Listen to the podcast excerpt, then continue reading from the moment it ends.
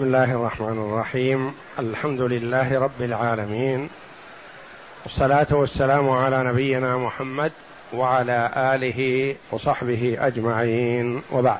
الحمد لله. أعوذ بالله من الشيطان الرجيم، بسم الله الرحمن الرحيم. أينما تكونوا يدرككم الموت ولو كنتم في بروج مشيدة، وإن تصبهم حسنة يقولوا هذه من عند الله، وإن تصبهم سيئة يقولوا هذه من عندك، قل كل من عند الله، فما لهؤلاء القوم لا يكادون يفقهون حديثا. ما أصابك من حسنة فمن الله، وما أصابك من سيئة فمن نفسك، وأرسلناك للناس رسولا، وكفى بالله شهيدا. هذه الآيات الثلاث من سورة النساء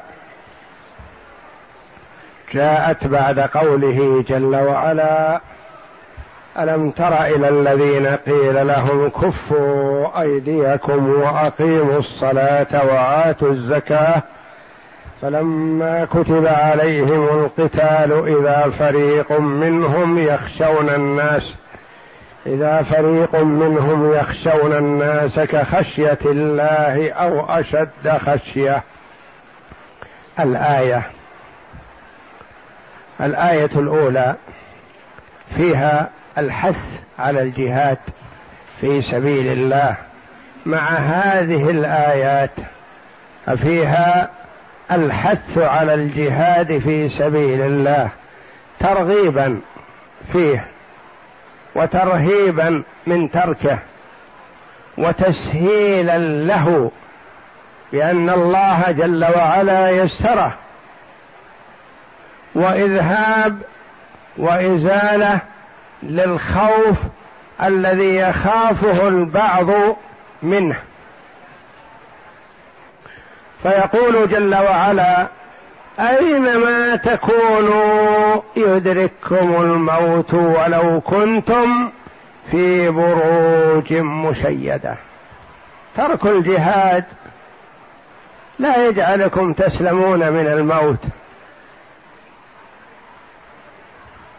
الجهاد في سبيل الله لا يقربكم من الموت، فالآجال مقدرة لا تتقدم ولا تتأخر، وإذا تم الأجل ولو كان الإنسان في أعلى برج وأحصنه وأتقنه، أينما تكونوا يدرككم الموت إذا تم الأجل، فإذا جاء أجلهم فلا يستأخرون ساعة ولا يستقدمون، في المعركة أو على فراشه أو في مسجده أو في سوقه أو على راحلته، إذا جاء الموت فلا يتقدم ولا يتأخر.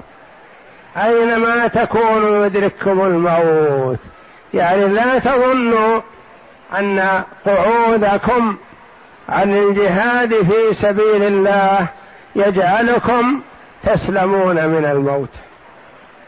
ولو كنتم في بروج مشيدة، ولو كنتم في بروج، والبروج هي المباني القوية الحصينة العالية الرفيعة.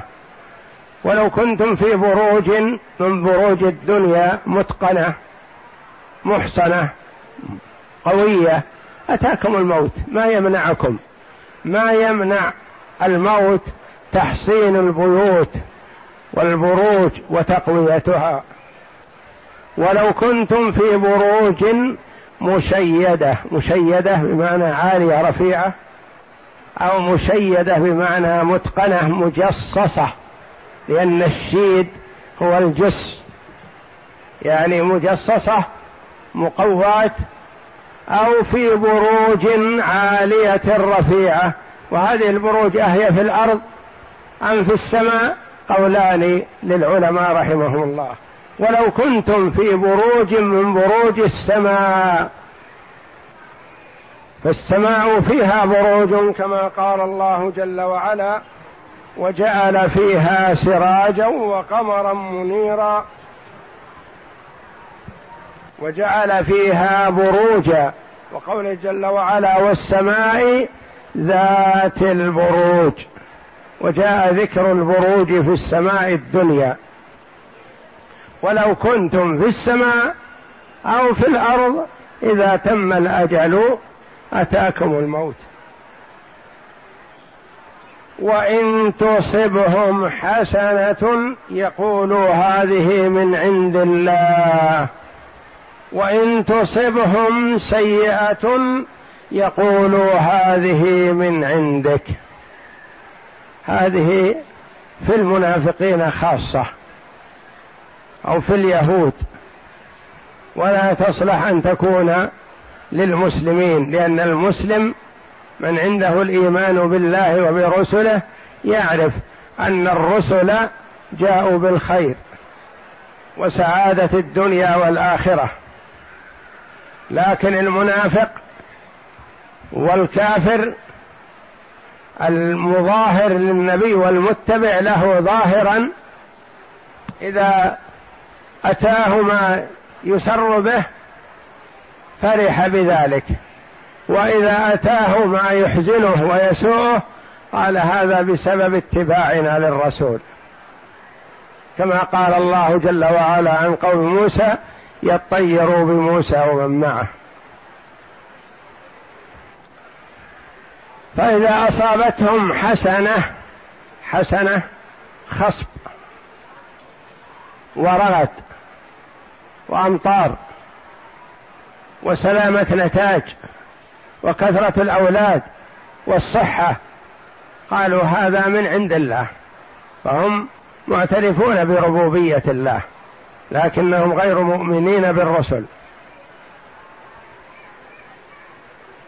وإن تصبهم سيئة، السيئة يعني ما يسوءهم، الجد والقحط والمرض وموت الأولاد والأحباب، قالوا هذا بسبب اتباعنا للرسول.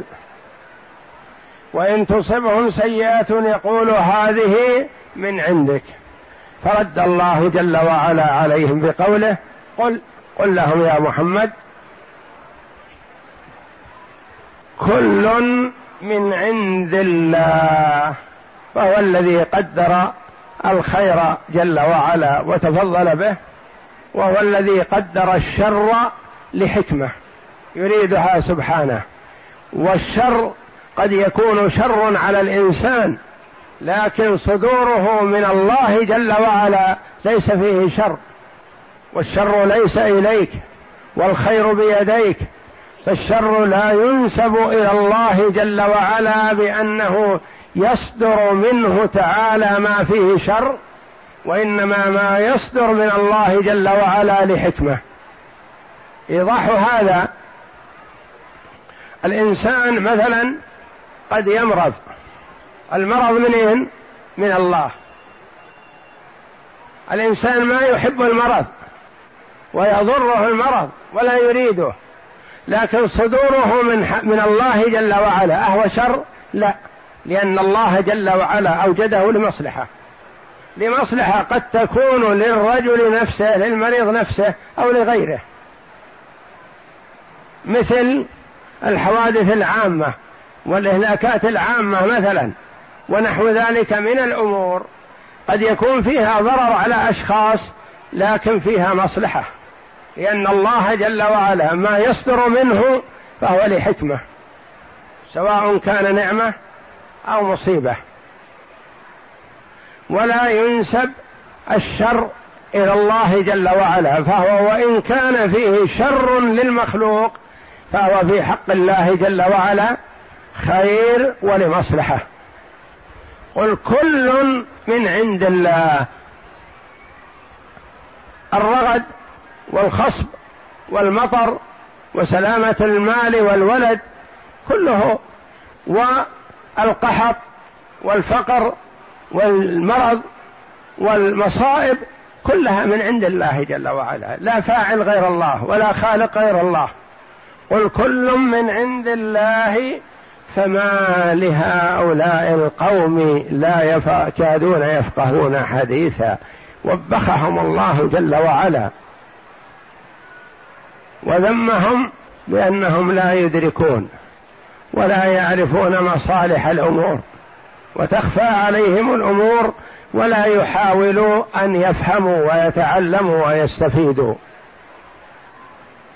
ثم إن الله جل وعلا قال: ما أصابك من حسنة فمن الله وما أصابك من سيئة فمن نفسك. قد يفهم بعض الناس أن بين الآيتين تعارض، أنه لام المنافقين في قولهم بأن ما أصابهم من حسنة فمن الله وما أصابهم من سيئة فبسبب الرسول، لامهم على هذا. ثم قال جل وعلا: وما أصابك من حسنة فمن الله وما أصابك من سيئة فمن نفسك، كأنه وافقهم في هذا، وليس الأمر كذلك. ما أصابك من حسنة فمن الله فضل وإحسان وجود وكرم، والله جل وعلا يعطي الجزيل، يعطي الخصب والمال والولد والسلامة والعافية وجميع ما يفرح الإنسان ويسره، فهو من الله تبارك وتعالى. ما أصابك من حسنة فمن الله، هذا لا إشكال فيه. وما أصابك من سيئة فمن نفسك، يعني بسبب فعلك بسبب مخالفتك.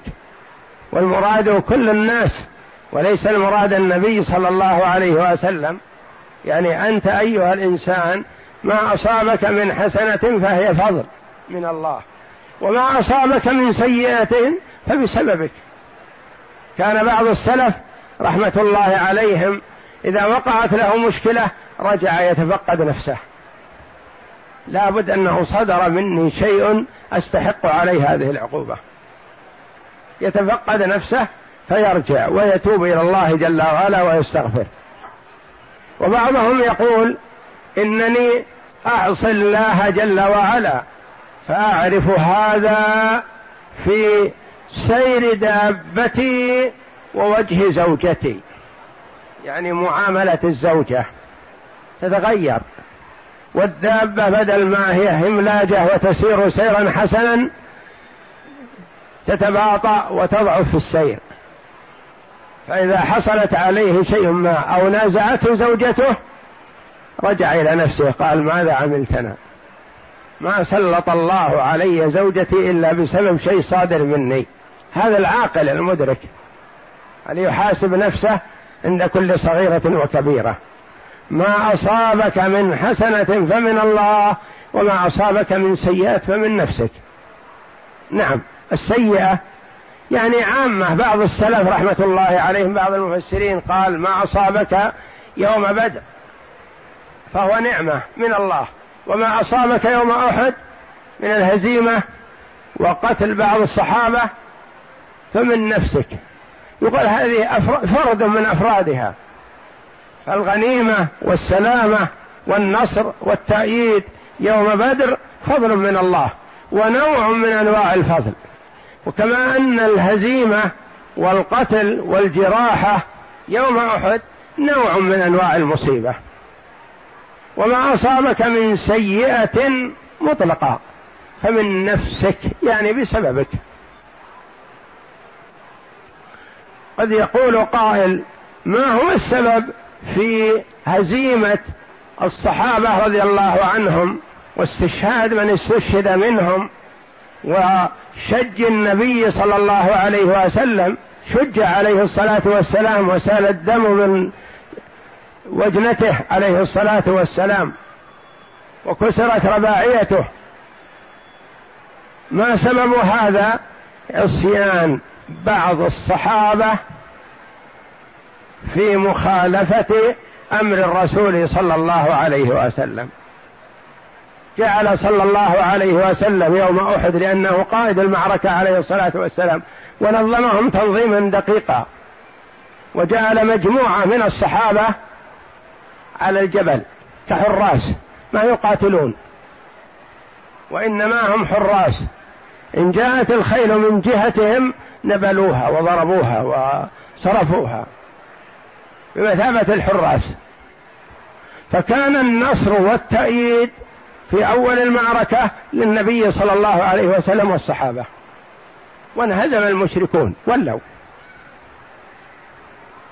وبدأ المسلمون الذين هم في المعركة يجمعون الغنائم، غنائم عظيمة، لأن المشركين فروا وتركوا كثيرا مما معهم. فعند ذلك بعض الصحابة الذين كانوا على الجبل بمثابة الحراس قال بعضهم لبعض: هيا بنا نجمع الغنائم مع إخواننا. قال لهم قائدهم: ألم يقل لكم النبي صلى الله عليه وسلم لا تبرحوا مكانكم حتى آذن لكم، ولو رأيتم الطير تخطفنا اثبتوا في مكانكم.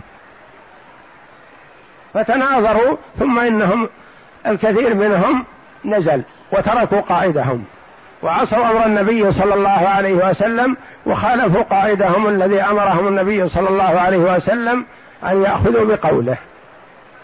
فنزلوا وكانوا ما بين 40 إلى 70، ولم يبقى إلا 10 الذين صمدوا مع القائد. فلما انهزم المشركون وولوا متجهين إلى مكة هاربين، التفت خالد بن الوليد ونظر الجبل الذي كان فيه الحراس ما في أحد إلا قلة، فكر بجيش الكفار وكان مع الكفار قبل أن يسلم رضي الله عنه، وبدأوا بالحراس اللي فوق الجبل وقضوا عليهم، ثم توجهوا إلى النبي صلى الله عليه وسلم والصحابة، ما أحد يمنعهم.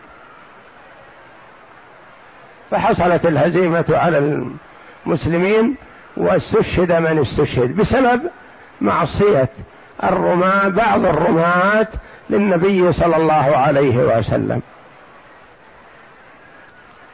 والمصائب غالبا يكون بسبب الإنسان، الغالب أنها تكون بسبب الإنسان، وقد لا تكون بسبب قريب، ولكن لحكمة يريدها الله جل وعلا لرفع العبد درجة، أو بمعصية غيره ونحو ذلك. كما يقال مثلا: ما سبب شج النبي صلى الله عليه وسلم؟ النبي عليه الصلاة والسلام ما حصل منه مخالفة، شج وكسرت رباعيته وسقط في الحفرة عليه الصلاة والسلام، وصلى جالسا ما استطاع أن يقوم. فيقال بسبب المعصية من أصحابه. شؤم المعاصي ما ليست تقتصر على العاصي نفسه، حتى على من حوله والعياذ بالله. ما أصابك من حسنة فمن الله، لأنها فضل وإحسان من الله. وما أصابك من سيئة، يعني شيء يسوءك، قحط أو مرض أو هلاك أو جراح أو نحو ذلك، فمن نفسك، يعني بسبب عملك. وجاء عن ابن عباس رضي الله عنهما أنه قال: فمن نفسك وأنا كتبتها عليك، لأنه ما يحصل شيء إلا بقضاء الله وقدره كما قدره الله جل وعلا، لكن العبد هو الذي يباشر أعماله، والله جل وعلا يعلم ما العباد عاملون قبل أن يخلقهم، يعلم أنهم سيعملون كذا ويطيعون في كذا ويعصون في كذا ويخالفون في كذا، ويولد هذا في كذا ويموت هذا في كذا، ويتولى كذا وينفصل عن كذا، وهكذا إلى آخره. كل ما يحدث في الكون فالله جل وعلا علمه أزلا، ويرتب الأمور على أسبابها سبحانه وتعالى. وما أصابك من سيئة فمن نفسك، يعني بسبب فعلك، بسبب مخالفتك أنت أو غيرك. ثم قال جل وعلا: وأرسلناك للناس رسولا. هذه تعزية وجبر خاطر للنبي صلى الله عليه وسلم وإظهار لفضله عليه الصلاة والسلام. أرسلناك للناس رسولا، كأن قائل يقول: من يشهد على هذا؟ قال الله جل وعلا: وكفى بالله شهيدا. شهادة الله جل وعلا كافية عن كل شهادة، لأن إقرار الله جل وعلا لعبده في دعوته وتأييده له ونصر إياه، هذه شهادة من الله جل وعلا بأنه عليه الصلاة والسلام صادق في رسالته، لأن الله جل وعلا يقول: ولو تقول علينا بعض الأقاويل لأخذنا منه باليمين ثم لقطعنا منه الوتين فما منكم من أحد عنه حاجزين. ما أحد يستطيع أن يسلم المرء من عذاب الله أبدا، والله جل وعلا لا يقر من تقول عليه، وإن قره فترة فهو يمهله ولا يهمله سبحانه. ليتقول على الله يفتضح. وأرسلناك للناس رسولا وكفى بالله شهيدا. شاهد جل وعلا على من أطاع بطاعته، وشاهد على من عصى بمعصيته، وشاهد على صدق محمد صلى الله عليه وسلم في رسالته، وشاهد على أحوال عباده كلها لا تخفى عليه خافية سبحانه وتعالى. يقول الله تعالى: أينما تكونوا يدرككم الموت ولو كنتم في بروج مشيدة، أي أنتم صائرون إلى الموت لا محالة ولا ينجو منه أحد منكم، كما قال تعالى: كل من عليها فان. الآية.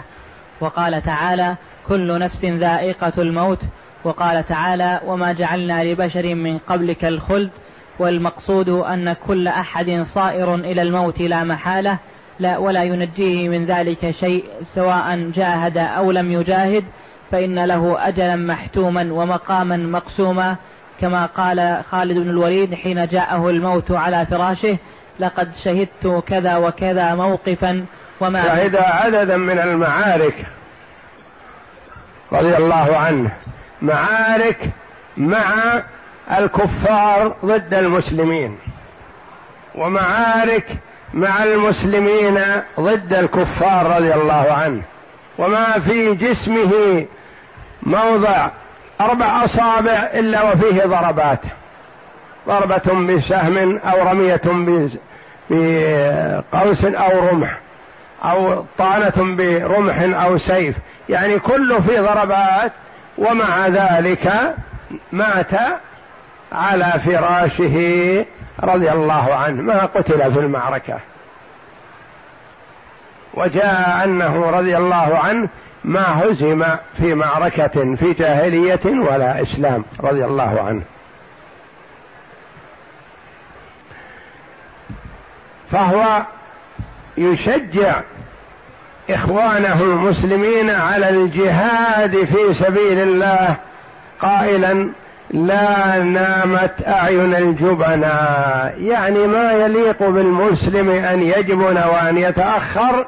الموت محدد، على الفراش سيأتي، في المعركة سيأتي، تحت ظلال السيوف سيأتي، حسب ما قدره الله جل وعلا. ولا ينجي حذر من قدر، ما ينجي الحذر من القدر، الشيء المقدر لا بد وأن يقع. قال: لقد شهدت كذا وكذا موقفا. وما من عضو من أعضائي إلا وفيه جرح من طعنة أو رمية، وها أنا أموت على فراشي فلا نامت أعين الجبناء. وقوله تعالى: ولو كنتم في بروج مشيدة، أي حصينة منيعة عالية رفيعة، أي لا يغني حذر وتحصن من الموت كما قال زهير بن أبي سلمى: ومن هاب أسباب المنايا ينلنه ولو رام أسباب السماء بسلمي. ثم قيل المشيدة وهي المشيدة كما قال: وقصر مشيد. وقيل بل بينهما فرق، وهو أن المشيدة بالتشديد هي المطولة، وبالتخفيف هي المزينة بالشيد وهو الجص. وقوله تعالى: وإن تصيبهم حسنة، أي خصب ورزق من ثمار وزروع وأولاد ونحو ذلك. وهذا معنى قول ابن عباس رضي الله عنهما وأبي العالية والسدي يقول هذه من عند الله: وإن تصيبهم سيئة، أي قحط وجدب ونقص في الثمار والزروع والأموات وموت الأولاد أو إنتاج أو نتاج غير ذلك. يقول هذه من عندك، أي من قبلك وبسبب اتباعنا لك واقتدائنا بدينك، كما قال تعالى عن قوم فرعون: فإذا جاءتهم الحسنة قالوا لنا هذه، وإن تصيبهم سيئة يطيروا بموسى ومن معه. يعني أن هذه سنة الله جل وعلا في مخالف الرسل، أنهم ينسبون الحسنة إلى استحقاقهم إياها، وأن السيئة ما جاءتهم إلا بسبب اتباع الرسل أو بسبب مجيء الرسل، والرسل خير عليهم الصلاة والسلام، ما جاءوا إلا بخيري الدنيا والآخرة. وكما قال تعالى: ومن الناس من يعبد الله على حرف، الآية. وهكذا قال هؤلاء المنافقين الذين دخلوا في الإسلام ظاهرا وهم كارهون له في نفس الأمر، ولهذا إذا أصابهم شر إنما يسندونه إلى اتباعهم للنبي صلى الله عليه وسلم. وقال السدي: وإن تصيبهم حسنة، قال: والحسنة الخصب تنتج مواشيهم وخيولهم، ويحسن حالهم وتلد نساءهم الغلمان. قالوا هذه من عند الله. وإن تصيبهم سيئة، والسيئة الجدب والضرر في أموالهم، تشاءموا بمحمد صلى الله عليه وسلم وقالوا هذه من عندك. يقولون بتركنا ديننا واتباعنا محمدا أصابنا هذا البلاء، فأنزل الله عز وجل: قل كل من عند الله. فقوله قل كل من عند الله أي الجميع بقضاء الله وقدره، وهو نافذ في البر والفاجر والمؤمن والكافر. قال ابن عباس: قل كل من عند الله، أي الحسنة والسيئة، وكذا قال الحسن البصري. ثم قال تعالى منكرا على هؤلاء القائلين هذه المقالة الصادرة عن شك وريب وقلة فهم وعلم وكثرة جهل وظلم: فما لهؤلاء القوم لا يكادون يفقهون حديثا. ثم قال تعالى مخاطبا لرسوله صلى الله عليه وسلم: والمراد جنس الإنسان ليحصل الجواب: ما أصابك من حسنة فمن الله، أي بفضل منه ولطفه ورحمته، وما أصابك من سيئة فمن نفسك، أي فمن قبلك ومن عملك أنت، كما قال تعالى: وما أصابكم من مصيبة فبما كسبت أيديكم ويعفو عن كثير. قال السدي: فمن نفسك، أي بذنبك. وقال قتادة في الآية: فمن نفسك عقوبة لك يا ابن آدم بذنبك. قال: وذكر لنا أن النبي صلى الله عليه وسلم قال: لا يصيب رجلا خد شعود ولا عثرة قدم ولا اختلاج عرق إلا بذنب، وما يعفو الله أكثر. وهذا الذي أرسله قتادة قد روي متصلا في الصحيح. والذي نفسي بيده لا يصيب المؤمن هم ولا حزن ولا نصب حتى الشوكة يشاكها إلا كفر الله عنه بها من خطاياه. وقال أبو صالح: وما أصابك من سيئة فمن نفسك، أي بذنبك، وأنا الذي قدرتها عليك. رواه عن ابن جرير. وقوله تعالى: وأرسلناك للناس رسولا، أي تبلغهم شرائع الله وما يحبه الله ويرضاه وما يكرهه ويأباه. قال تعالى: وكفى بالله شهيدا. هذه الآية دلالة على عموم رسالته صلى الله عليه وسلم، وكان النبي يبعث إلى قومه خاصة، ويقول صلى الله عليه وسلم: وبعثت إلى الناس عامة. وأرسلناك للناس رسولا لعموم الناس، بل هو رسول للثقلين للجن والإنس، وقد التقى بالجن عليه الصلاة والسلام وسألوه وأخبرهم وأرشدهم، وكان يخرج إليهم صلى الله عليه وسلم، وكان يخرج أحيانا ومعه بعض الصحابة فيجلس من معه بعيدا، ويتقدم صلى الله عليه وسلم تقيب الجن ويخاطبهم ويخاطبونه، ثم يعود إلى الصحابي الذي كان معه كعبد الله بن مسعود أحيانا وكأبي هريرة أحيانا رضي الله عنهم. فهو رسول إلى الثقلين، وأقدره الله جل وعلا على مخاطبة الجن والجلوس معهم وإرشادهم وتعليمهم، فأخذوا عنه صلى الله عليه وسلم. نعم. وكفى بالله شهيدا علي، أي على أنه أرسلك وهو شهيد أيضا بينك وبينهم، وعالم بما تبلغهم إياه وبما يردون عليك من الحق كفرا وعنادا. والله أعلم، وصلى الله وسلم وبارك على عبده ورسول نبينا محمد وعلى آله وصحبه أجمعين.